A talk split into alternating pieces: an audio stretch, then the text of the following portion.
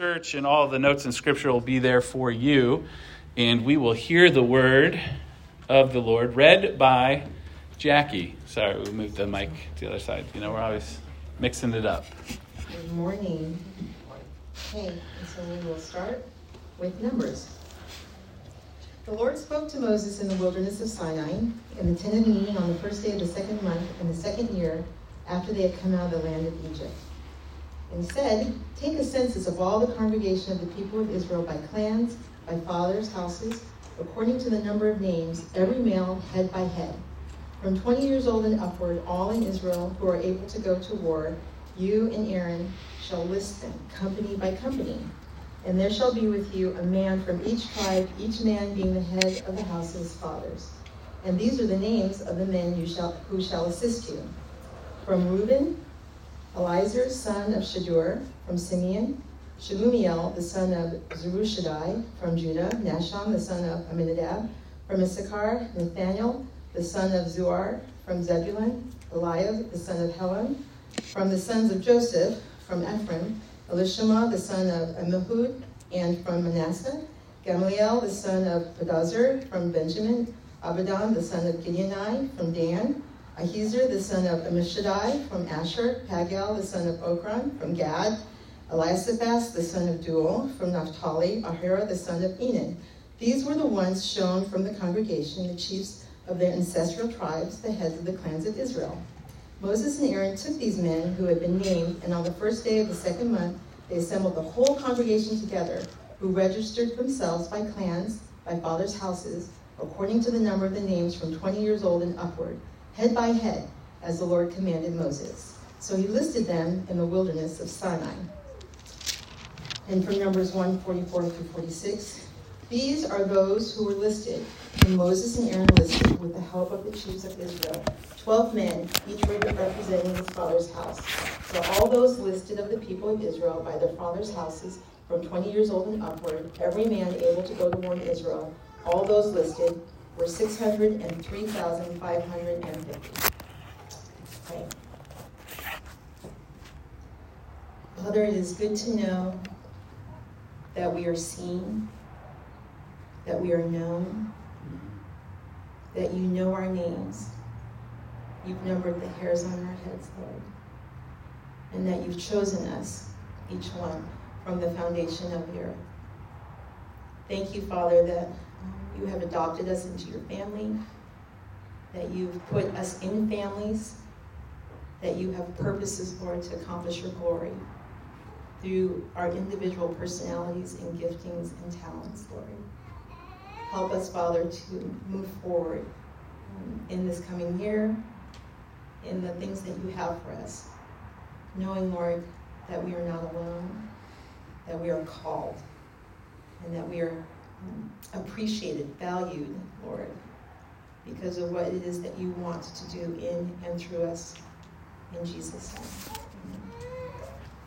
Amen. Amen. Thank you, Jackie. So if you've ever, ever wondered why we have scripture readers, now you know. There's this list of names. You did phenomenal. Um, uh, that's not really why we have scripture readers, but that might be part of it, so I don't have to read those types of texts. Um, so great job there. And thank you for praying for us. So the big idea for this morning is that you are meant to thrive on the journey with Jesus, belonging to his people. So our whole study of the book of Numbers is just going to be like hashtag journey with Jesus. That's kind of going to be our guide and title as we live in our own wilderness on our way to home with him. We're going to see how Israel lived Uh, before God, and how we should then live before God in Christ. And key as we start off is that you are meant to thrive on this journey with Jesus, belonging to his people. You are not meant to go it alone in life. Now, last week after service was a phenomenal time. If you were here, um, thank you for participating. We do our celebration service to start the year, where we recount the ways in which the Lord has been kind to us in the previous year and then celebrate that and pray into the new year. And after service, uh, a few of us were chatting in the back, and we were talking about what we had done the day before. And I was actually fascinated that multiple families in Reservoir Church had used New Year's Eve to watch Harry Potter movies. So at least three. Any other families watch Harry Potter? Oh, that's four. So there we go. Uh, we now know how to disciple us, Dave Schwanner. You got to fix us, right? Um, so in, in the Schrader home, we do have some Potter fans, and you should know they even all have wands. And please don't email me. I know the dangers of witchcraft. I grew up in the eighties and nineties. Um, so it, we'll, we'll get through it. Um, but in the stories, if you've read them, or clearly some of you have watched them, it is always striking to me that Harry always wants to go it alone. He's always trying to tell the other classmates and his friends, like, no, you can't sacrifice yourself for me. Let me just handle Lord Voldemort, and I can take him on by myself. And it's veiled in this not wanting others to suffer. At least that's how he communicates it. But if you get the subtext of it, I wonder if it's rooted in a bit of pride of self. He knows he's the chosen one. Surely he can handle the task that is supposed to happen. But the battles are never just about Harry Potter. It's never just about getting rid of the chosen one or striking down the one that could take down the evil one. And there's this particular scene in Deathly Hallows, I think part one, right, where Ron, his best friend, reminds him of this truth, that they're not sacrificing themselves only for Harry. They're actually doing it for the world, for the good of everyone. And I, th- I think that we, like Harry, are actually conditioned to think only of ourselves. Anybody else like confession time? Are you, are you the most important person in your life? Right? Because we take the place of priority, and, and we do it quite naturally. And there's some nature to it that's healthy. Like, we have to protect ourselves. But the more that we go on, like, seeing ourselves as the most important, eventually we make ourselves the center uh, which the whole world is meant to revolve around. Right?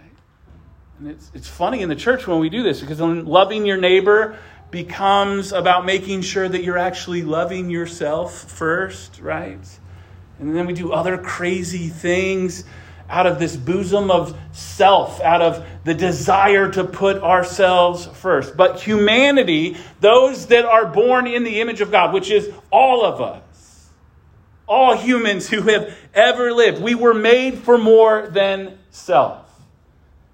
The Trinity in community makes humans in their image. The heavenly council is in relationship and extending that to us through creation.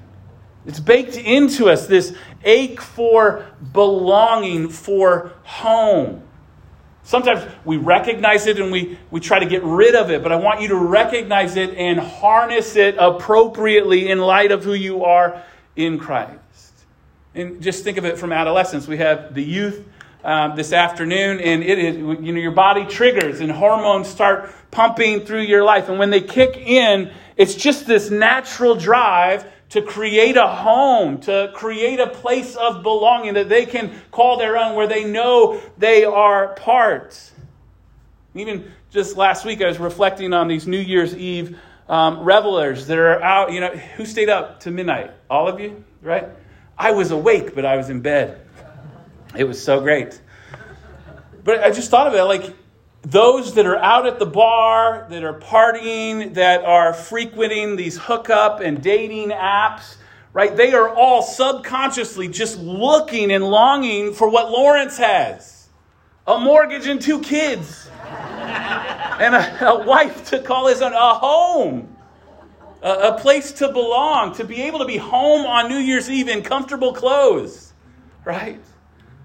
And this ache can drive us to do absolutely crazy things too. So we have to be very careful. We can um, have long held priorities in our lives and just end up setting them aside because we want to belong with somebody. So we have to be abundantly careful with this longing. There's a new book out about this deeply experienced longing for home by everybody.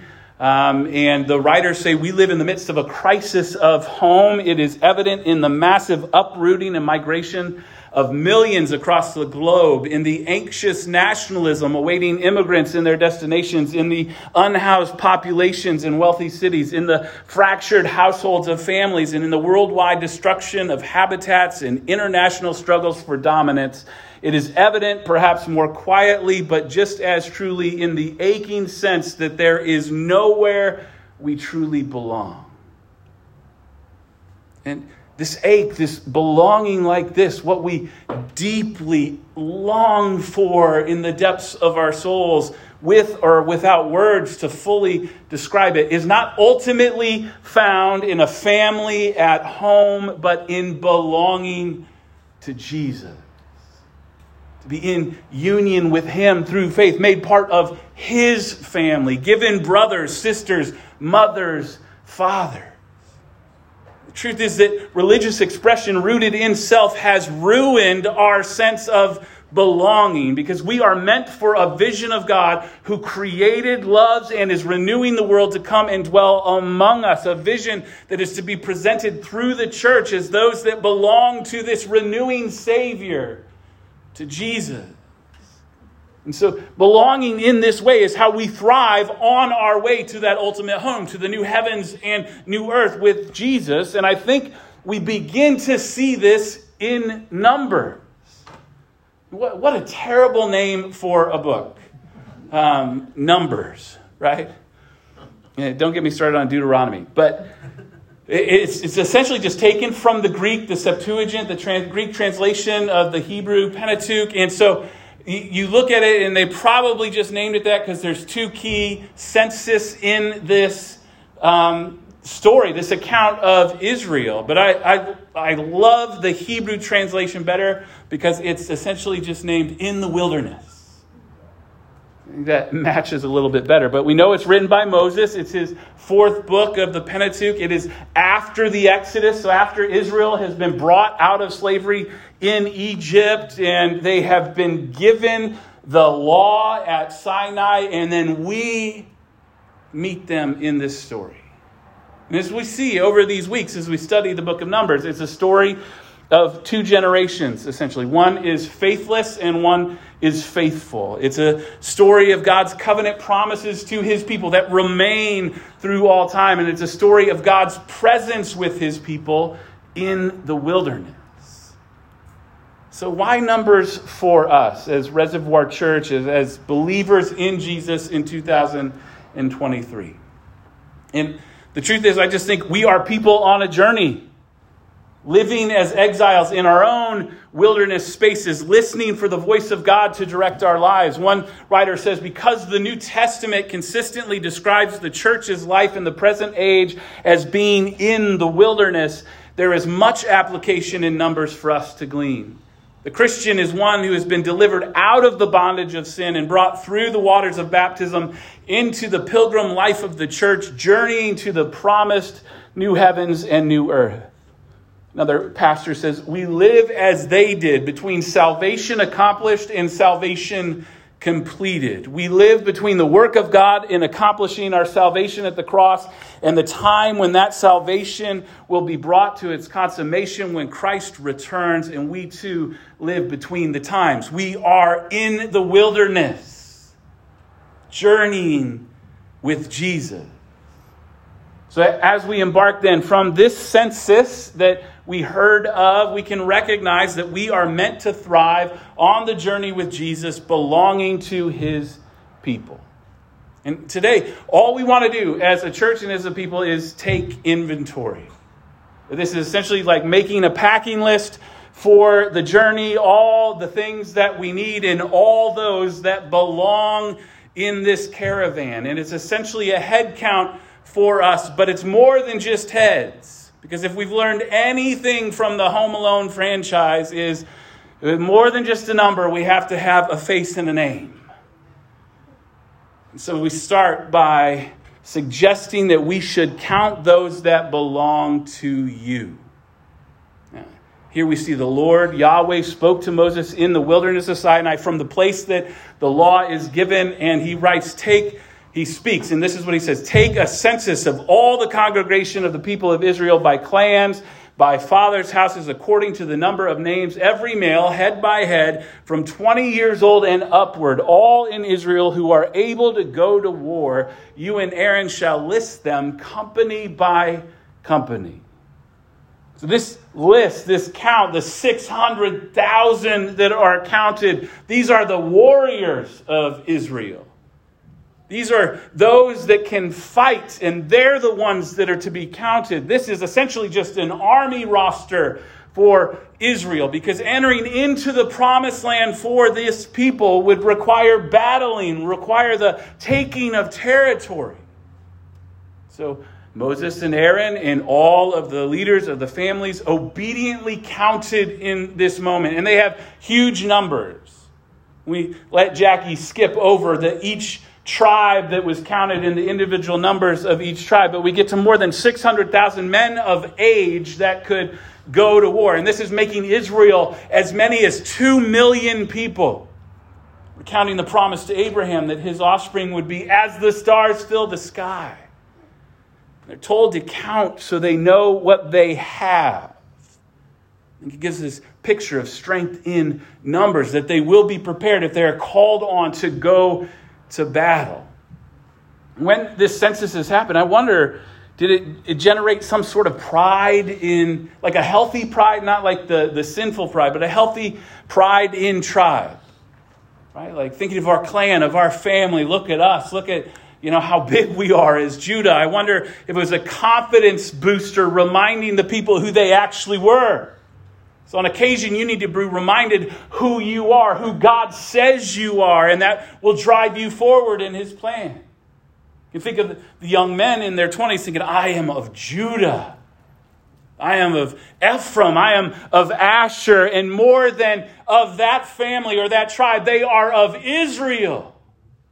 And all of these, all that are counted, know that they are to have each other's back, or at least they are supposed to, as tribes, to care for each other as the nation. It's true, well, our journey won't require, likely, physical war, despite what some false teachers might tell you. You're not going to have to actually take up the sword in this battle, but it is full of battles spiritually nonetheless, right? In the New Testament, we see it over and over again. Ephesians six, for we do not wrestle against flesh and blood, but against the rulers, against the authorities, against the cosmic powers over this present darkness, against the spiritual forces of evil in the heavenly places. And we resist those forces with our brothers and sisters. That's the one another's painted all throughout Scripture. When Paul to the Roman church talks about the kingdom, he says, for the kingdom of God is not a matter of eating and drinking, but of righteousness and peace and joy in the Holy Spirit.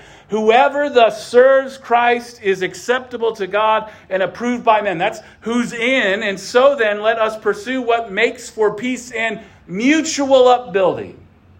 We're to build each other up, strengthen each other, come alongside each other, say that I'm of Judah, but I've got Ephraim's back.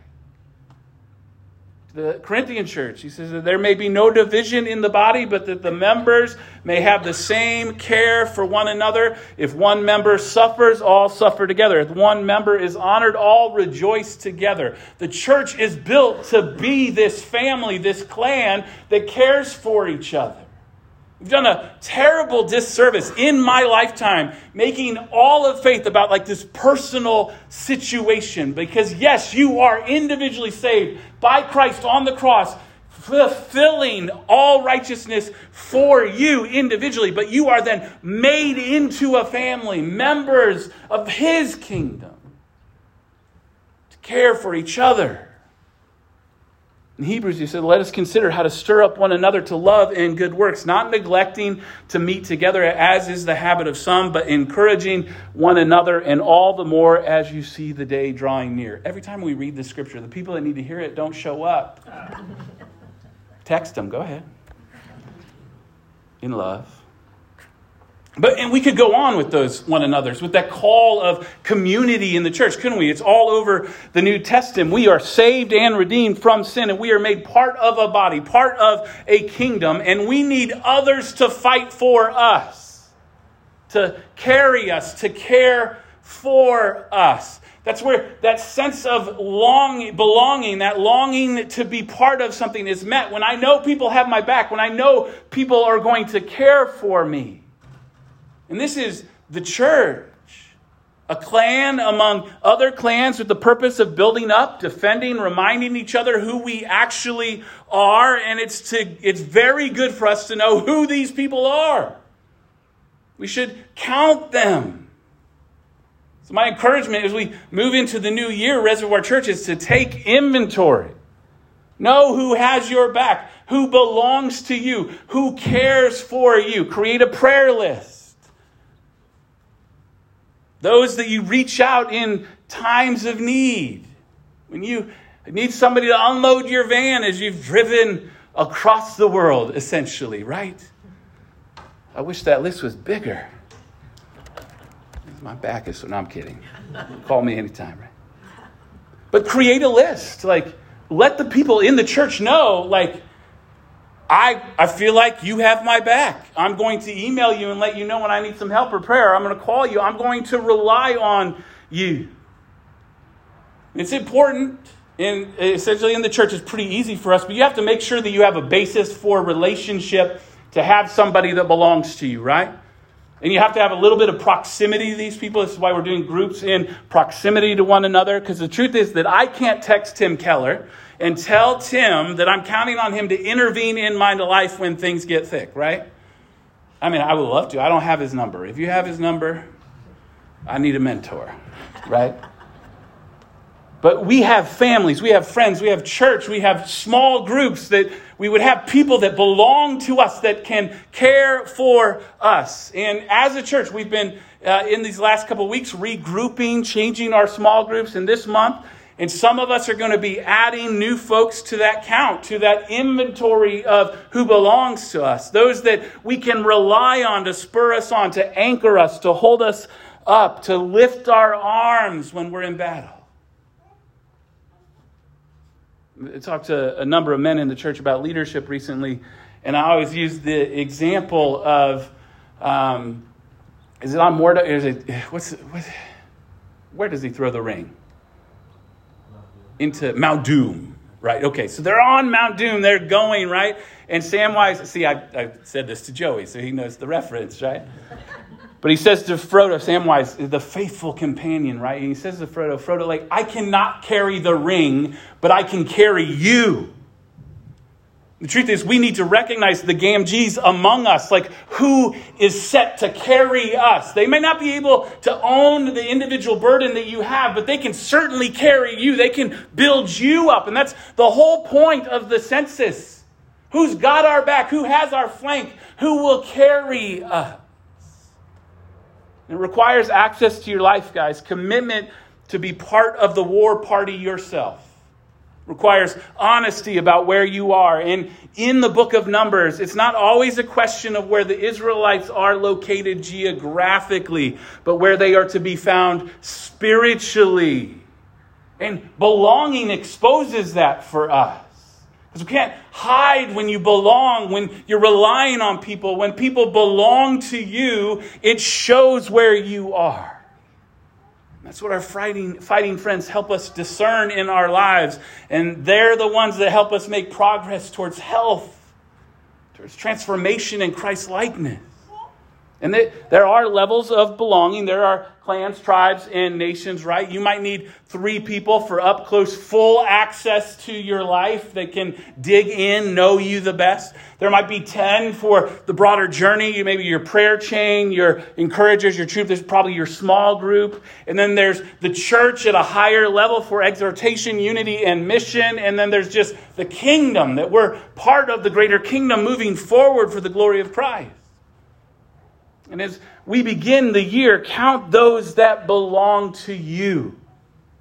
Some of their names and faces are coming to your head as I'm speaking right now, where you are cared for, protected, and brought onward to the promise.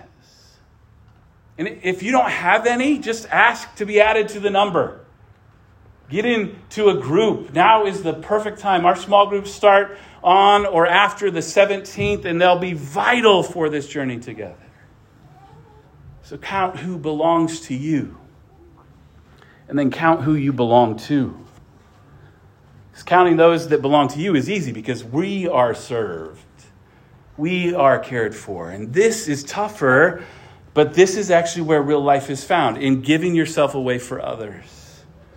Being the one others count on for care, for protection.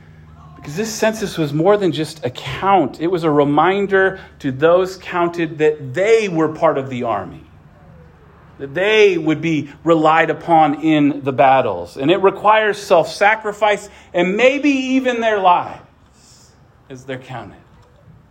And for us on the journey, it's not the risk of actual death, but it can feel like it. It requires more than access. It requires availability. When you belong to others, you are reliable. And we can't say, oh, I have your back, but I only see you twice a quarter. Right? We can't say, I'm here for you, but my schedule is just full. Right? This count gives us, I think, space for repentance and a reprioritizing of our lives, making room for those that we belong to, that we are called to care for. And here's the truth, guys. We all have different jobs, we have different experiences, but we all have the exact same amount of time. And it's what we value that might differ. And being part of the family of God is an invitation to value each other above other things.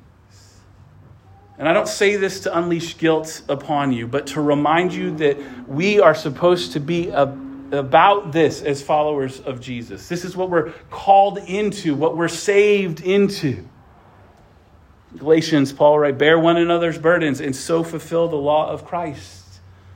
Later on, it says, let us not grow weary of doing good, for in due season we will reap, and if we do not give up. So then, as we have opportunity, let us do good to everyone, especially to those who are of the household of faith. I think it's where we thrive, living life not just about me, but about us, about family, about tribe. Served and serving, protected and protecting, available, giving access to your life as an invitation to others, to take you up on the offer, to actually care for them. And the key thing in being reliable is paying attention to those you belong to. Like, think about them. Hear what they say when they speak to you. Hear what they're asking for. Mark in your mind how their life is unfolding so that you can support them in it. And when you count those that belong to you and those that you belong to, you need to know that as your pastor, I am on everyone's list, right? But you are meant for more than me. Count those that belong to you. Count who you belong to. And Paul has given us a belonging manifesto in Philippians two. He says, so if there is any encouragement in Christ, any comfort from love, any participation in the Spirit, any affection and sympathy, complete my joy by being of the same mind, having the same love, being in full accord and of one mind. Do nothing from selfish ambition or conceit, but in humility count others more significant than yourself. That each of you look not only to his own interests, but also to the interests of others. Have this mind among yourselves, which is yours in Christ Jesus, who though he was in the form of God, did not count equality with God as a thing to be grasped, but emptied himself by taking the form of a servant, being born in the likeness of men. Because that's true, we count those that belong to you, and we count those that we belong to. But the essential bit is that we would be counted belonging to Jesus. I'm struck that here in the in Book of Numbers, the names that Jackie read, those names that were given to Moses and Aaron to help with the census, those names were spoken by God. He knows them. He's present in the wilderness for the whole journey. The merciful, gracious, and ultimately faithful one of this story is here. And the New Testament tells us that Jesus is on the journey with them too. Paul would say, "For I do not want you to be unaware, brothers and sisters, that our fathers were all under the cloud and all passed through the sea, and all were baptized into Moses in the cloud and in the sea, and all ate the same spiritual food, and all drank the same from the spirit, same spiritual drink, for they drank from the spiritual rock that followed them, and the rock was Christ." So the provision in the wilderness is Jesus. Jesus himself would say that he was the bread from heaven for them. And it's this faithful God that is inviting the people into obedience in this account, in this story of Israel and their journey. And, and here in the first chapter, they were obedient.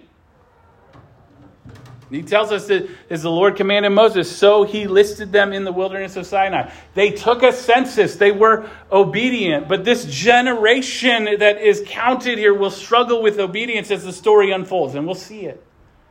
We'll encounter it. And like them, we are in need of a perfect obedience, a righteousness that ensures the promised land, that guarantees we'll get home. And friends, we have that in Jesus, the sinless one who lived in our place, fully obedient to the Father. The gospel is not that Jesus survived the wilderness and so can you. It is that Jesus went through the wilderness faithfully in your place, establishing the perfect righteousness that he now gives to us. His obedience credited to us as a free gift is what enables us to stand in God's presence. And what's more, having passed through the wilderness, Jesus has now ascended into heaven to prepare a place for us. And this wilderness will eventually end that we experience now to be replaced by the promised land of rest with him. We get there belonging to him, the one who provides our sustenance, our water and bread, but also his blood to atone for our sin and establish a new covenant of grace with us, those who turn from their disregard of God, that come to Jesus for redemption from the slavery of sin, for new life and promise. All those are written in the book of life and secure in him forever. And if you haven't belonged to Jesus, now is the time to come, to confess that you have been looking for answers in the wrong places. You've been looking for belonging in temporary things that can't satisfy that ache you have.